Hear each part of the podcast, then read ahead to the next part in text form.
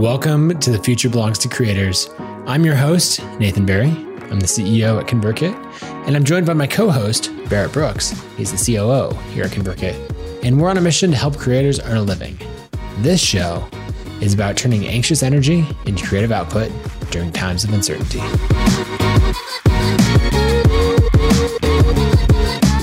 All right, welcome to episode 26 of The Future Belongs to Creators. Today, we're talking about how to create a strong relationship with your audience from day one using email automation. So, it's a topic we uh, hopefully know a lot about in theory. If not, we'll make it up on the fly. Uh, but uh, before we do that, before we make up great content for 30 minutes, Barrett, how you doing today? I'm pretty good. I'm doing much better than yesterday. I would I would call Yeah. myself green today.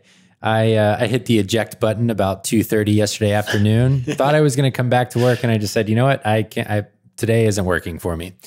So I went to sleep early last night. I got up early this morning, spent some time with my son, and I've had a very productive first few hours of the day. So I'm just like cranking. Um, Nice. it's pretty exciting. I was telling you, there's this book my buddy Chad Cannon gave me called The Power of When, that's about basically different circadian rhythms that our bodies get into. And um, when I first read it, I learned kind of my natural rhythm that reflected my experience in life. And I put it into action and it really worked. And then I reread it the other night after I gave it to my, uh, my father in law. And I've re implemented some of the things I learned initially. And today was a huge win because of that. So I'm quite excited. I'm green. How are you doing? Nice. I'm green as well. Uh, I had some really great meetings this morning, just outlining new projects um, that, you know, maybe in another month or three, I'll be able to talk about publicly, and that'll be really exciting. And yeah, just worked on a lot of good stuff. Lots of Tuesdays are a focused work day, and they're magic. It's not that I don't like all of my meetings. People are going to think that I don't like my meetings based on how I talk about them. I really do. Sometimes there's just too many, but Tuesdays there's not. So that's good. Well, uh, let's dive into our topic for the day.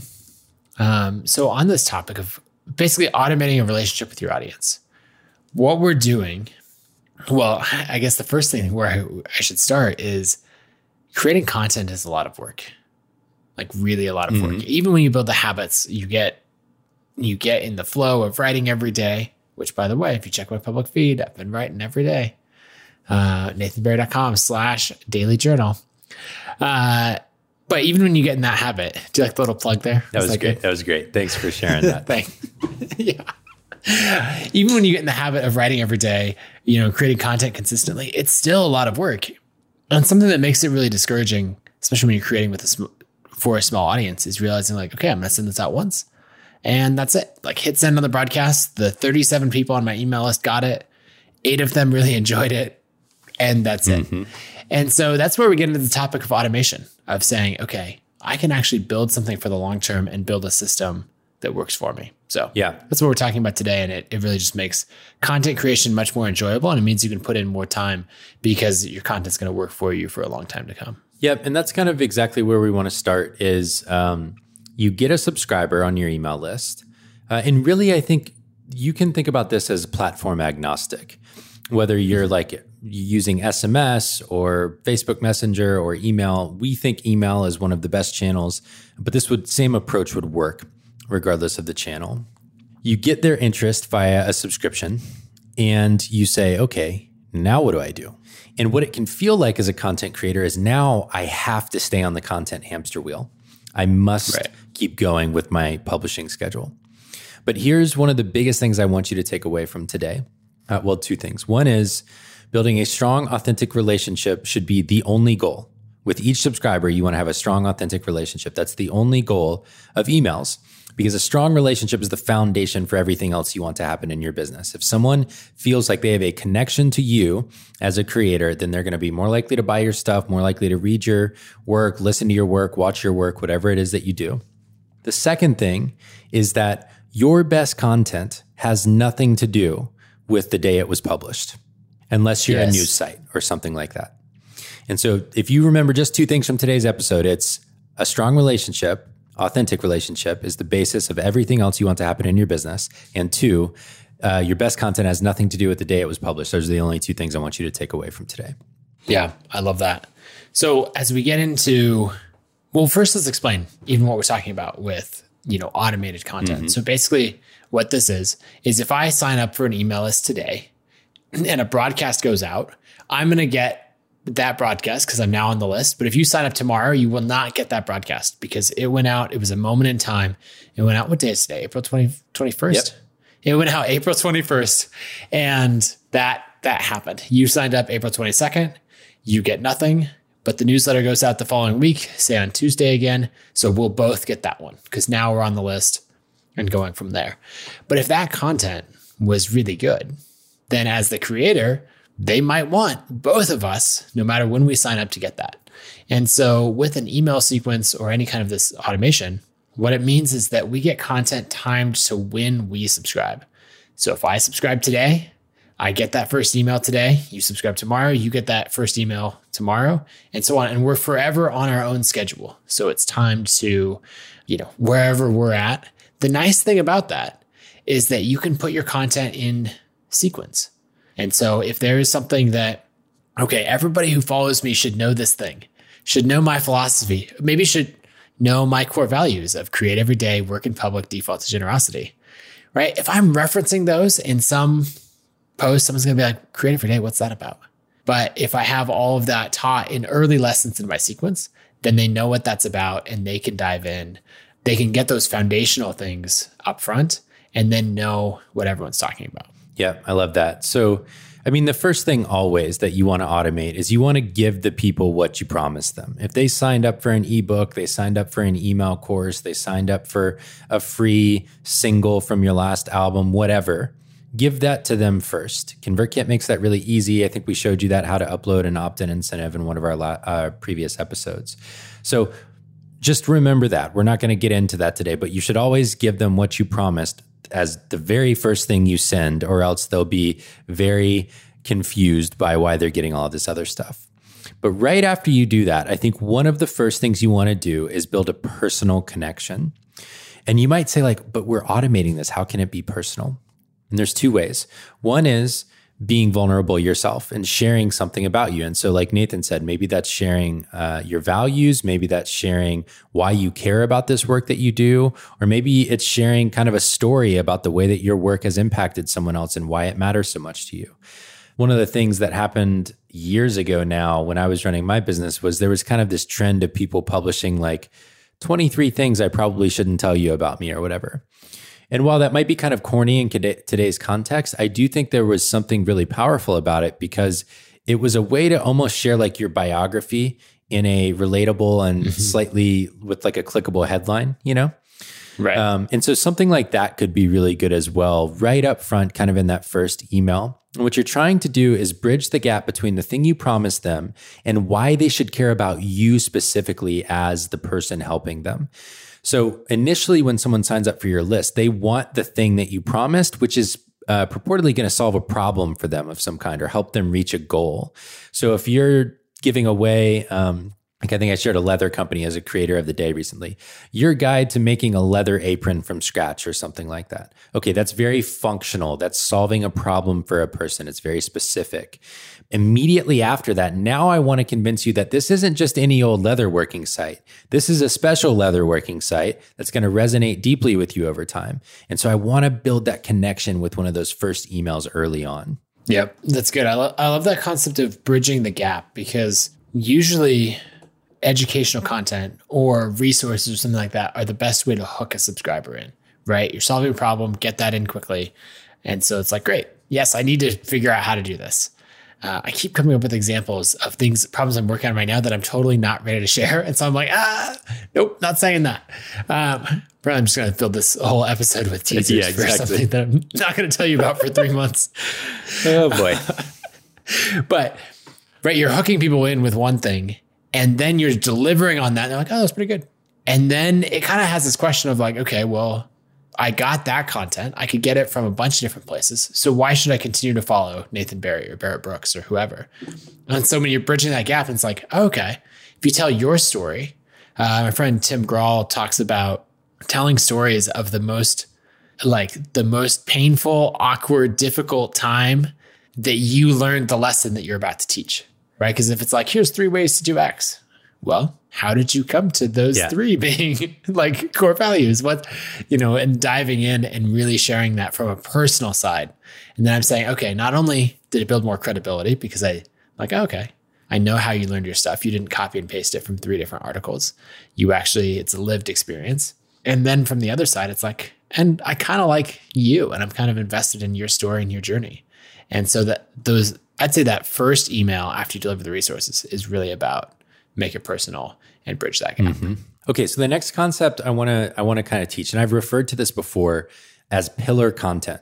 So the reason it's called pillar content, or it's just a way, it's a mechanism for helping you understand it in your head.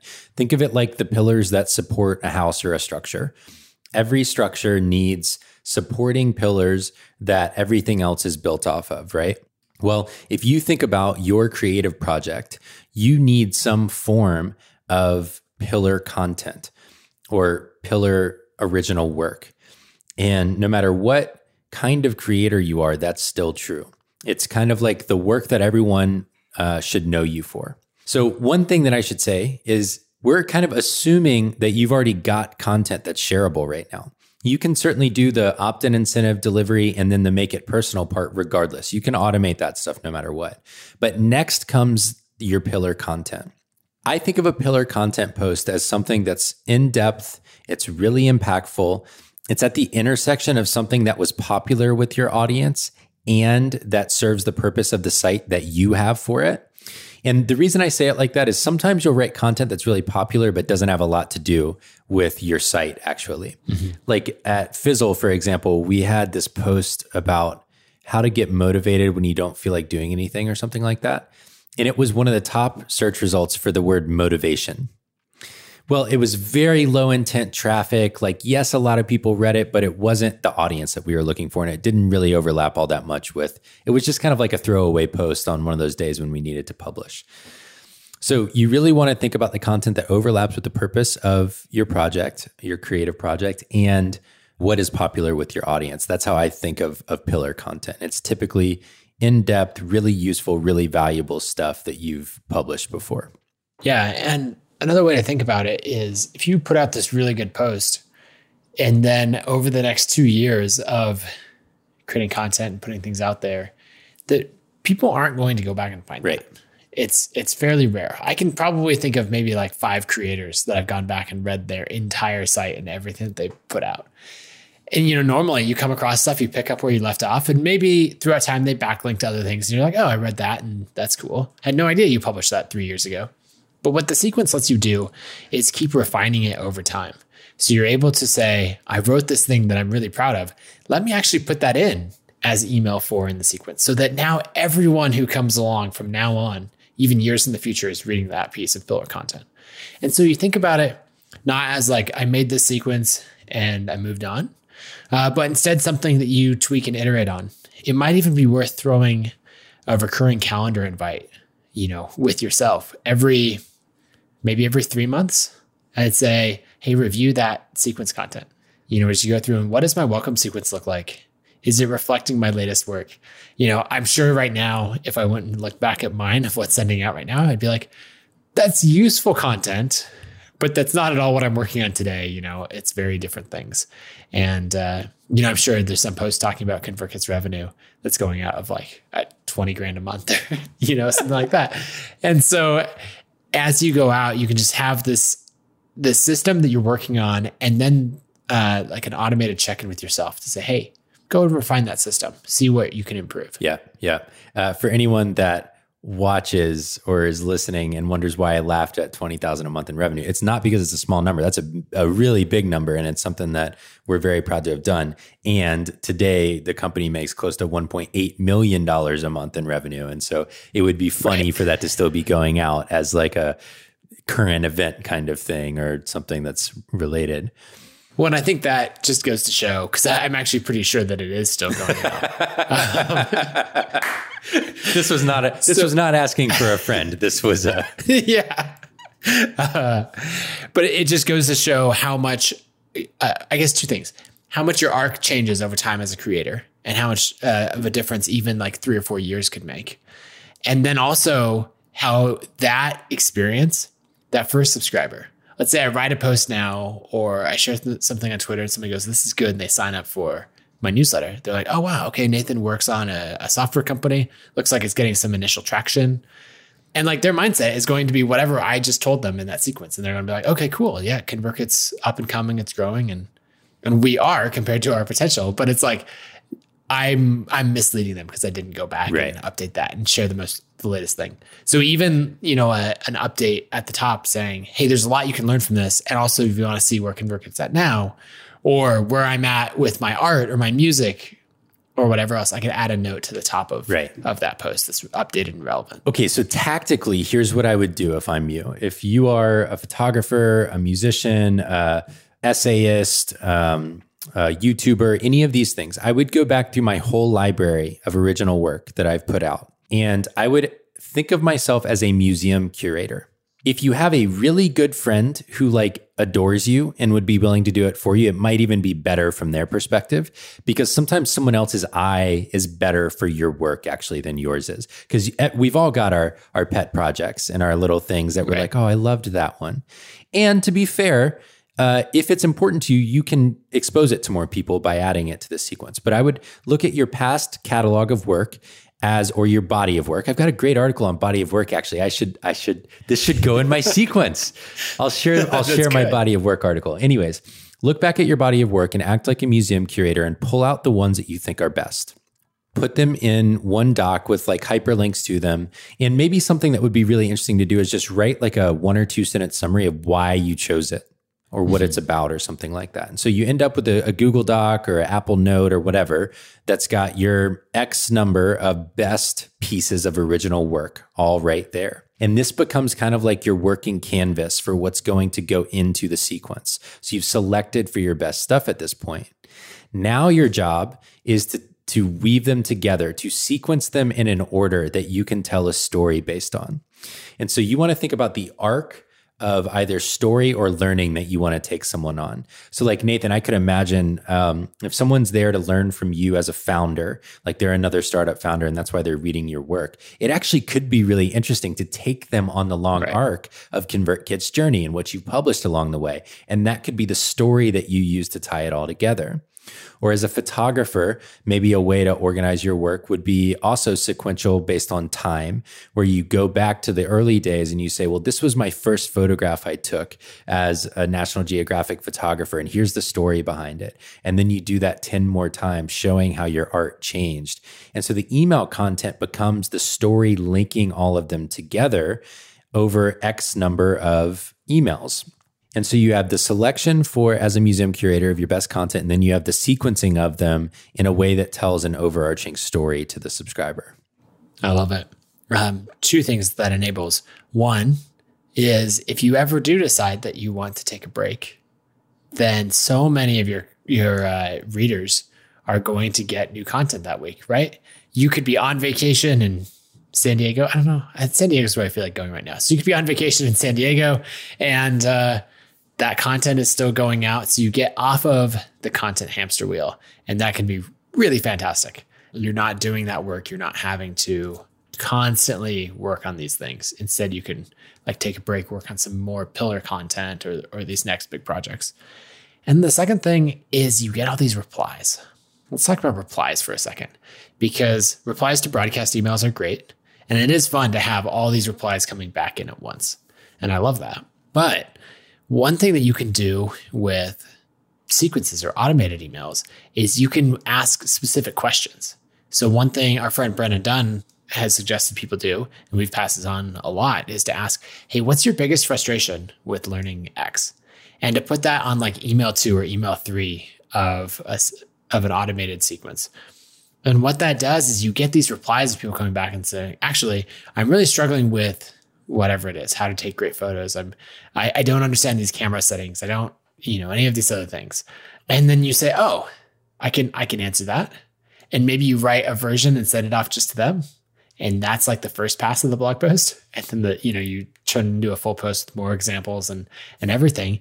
And then you share that with your, your community by adding it to the end of your newsletter and, uh, and going from there. So you can really use replies not only to build an engagement with your audience, um, but also to solicit ideas for new content and what to write. Yeah. And one of the things that I really wanted to touch on here is really as a creator, treating those replies from your audience as sacred, you know? At the end of the day, if we go back all the way to to right where we started the conversation, if our goal is relationship, because relationship is what drives every other outcome that we want, at least in the kind of business we want to encourage people to create, those replies are the relationship.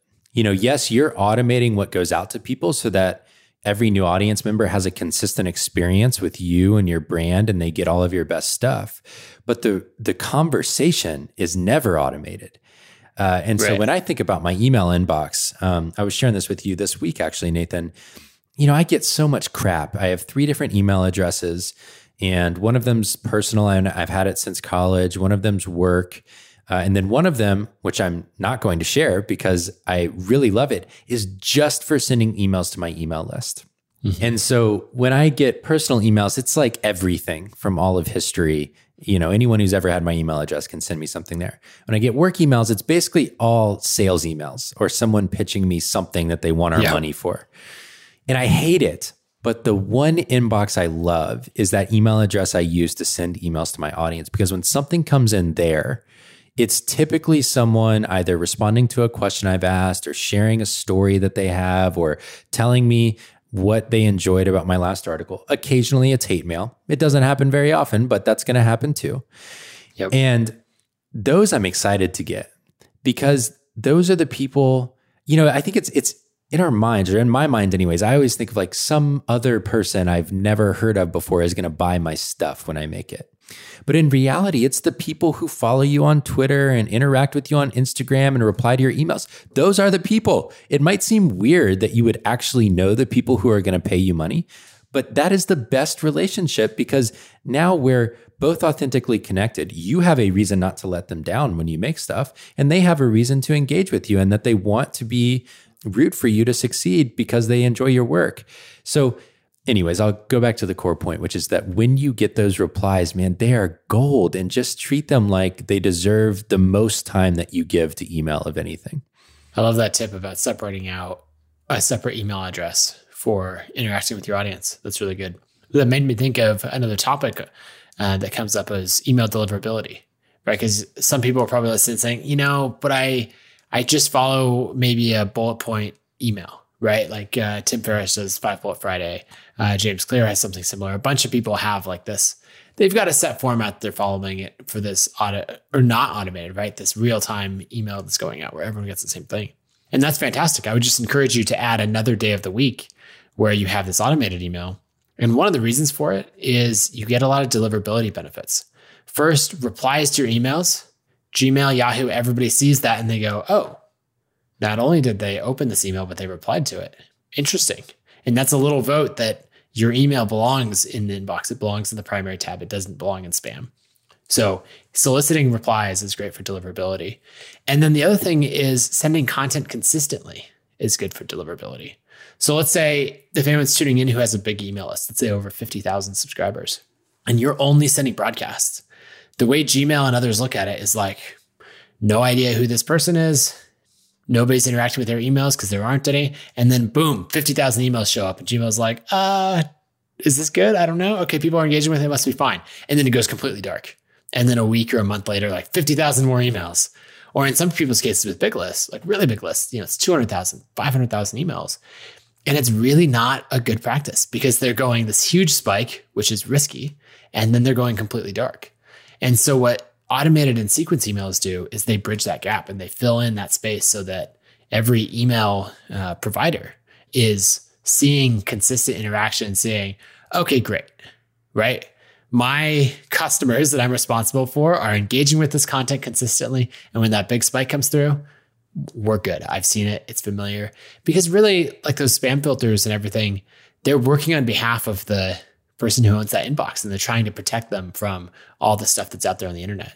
And so if you show up consistently with sequences, then they're going to trust you more. Yeah. Yeah. And deliverability is definitely a topic for a future episode, just so that we don't assume that, you know, we have the expert's curse of being in the industry. And right. so just to quickly define deliverability, you can think of it as there are like 12 steps that happen between when you hit send inside of a tool like ConvertKit and when it lands in a subscriber's inbox.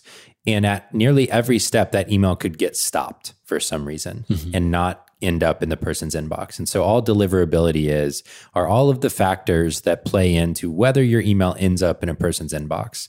And we'll do some detailed episodes um, coming up. Uh, I think I think the team has shared that they're going to be starting a deliverability podcast, actually, really specific to making sure that your emails get delivered, which should be really valuable. And maybe we'll have a little crossover episode to talk more about that. But it's time to transition to do do do do do do do do do. Creator of the day. oh man! All right, my creator of the day is our good friend Tim Grahl. Uh, he's been on the stage at Craft and Commerce. We've been friends for a very long time. Um, he actually tells a story on stage at Craft and Commerce that I did not give him permission to tell. So you can go check that out on YouTube. Um, it's not a bad story. He just leads with that, and it got everyone super engaged. Uh, but my creator and resource of the day are going to be uh, go hand in hand because uh, my resource of the day is Tim's book, Running Down a Dream. Uh, he says, you know, the subtitle is a roadmap to winning creative battles, but I also really like this title that he has of a deeply personal field guide to defeating your own worst enemy. And he shares all of his stories, and some are flattering, most are not and it just makes you uh, love him more, want to root for him, and really take his advice seriously. So if you're thinking about incorporating your own story into your art, what you create, what you write, then I'd highly recommend this book.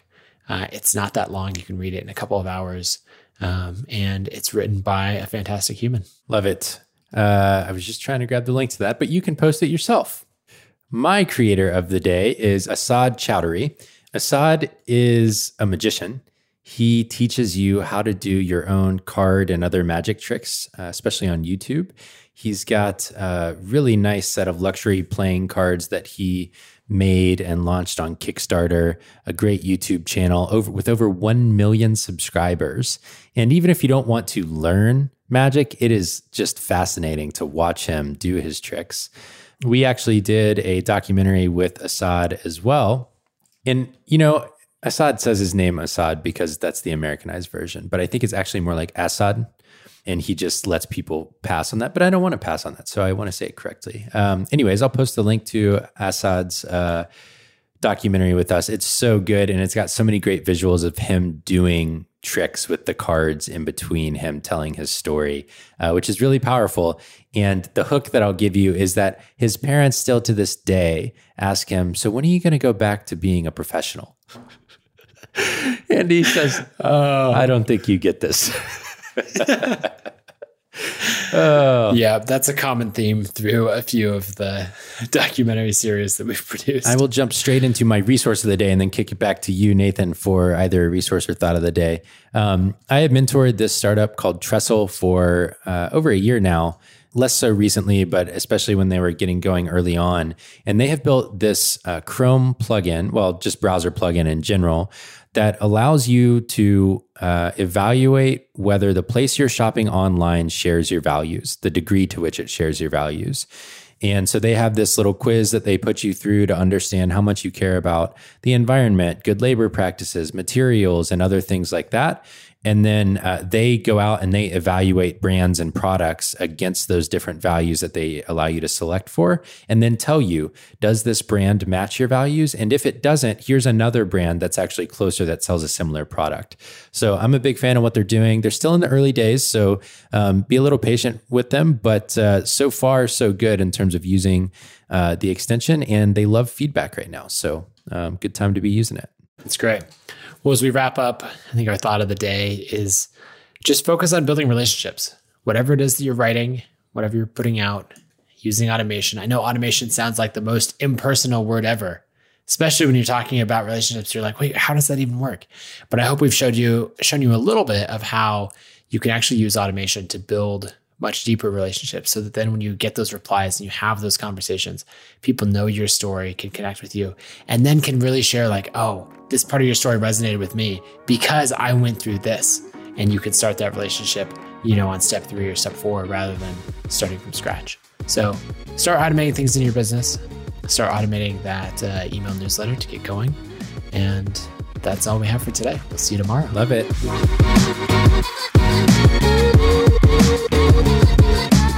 Thanks for listening to this episode of The Future Belongs to Creators. If you didn't pick it up from the show, we make a tool called ConvertKit, where we're on a mission to help creators earn a living by building software that helps you build an audience of loyal fans.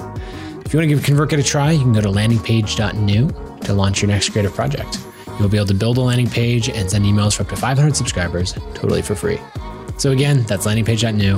You can get started with your free ConvertKit account today.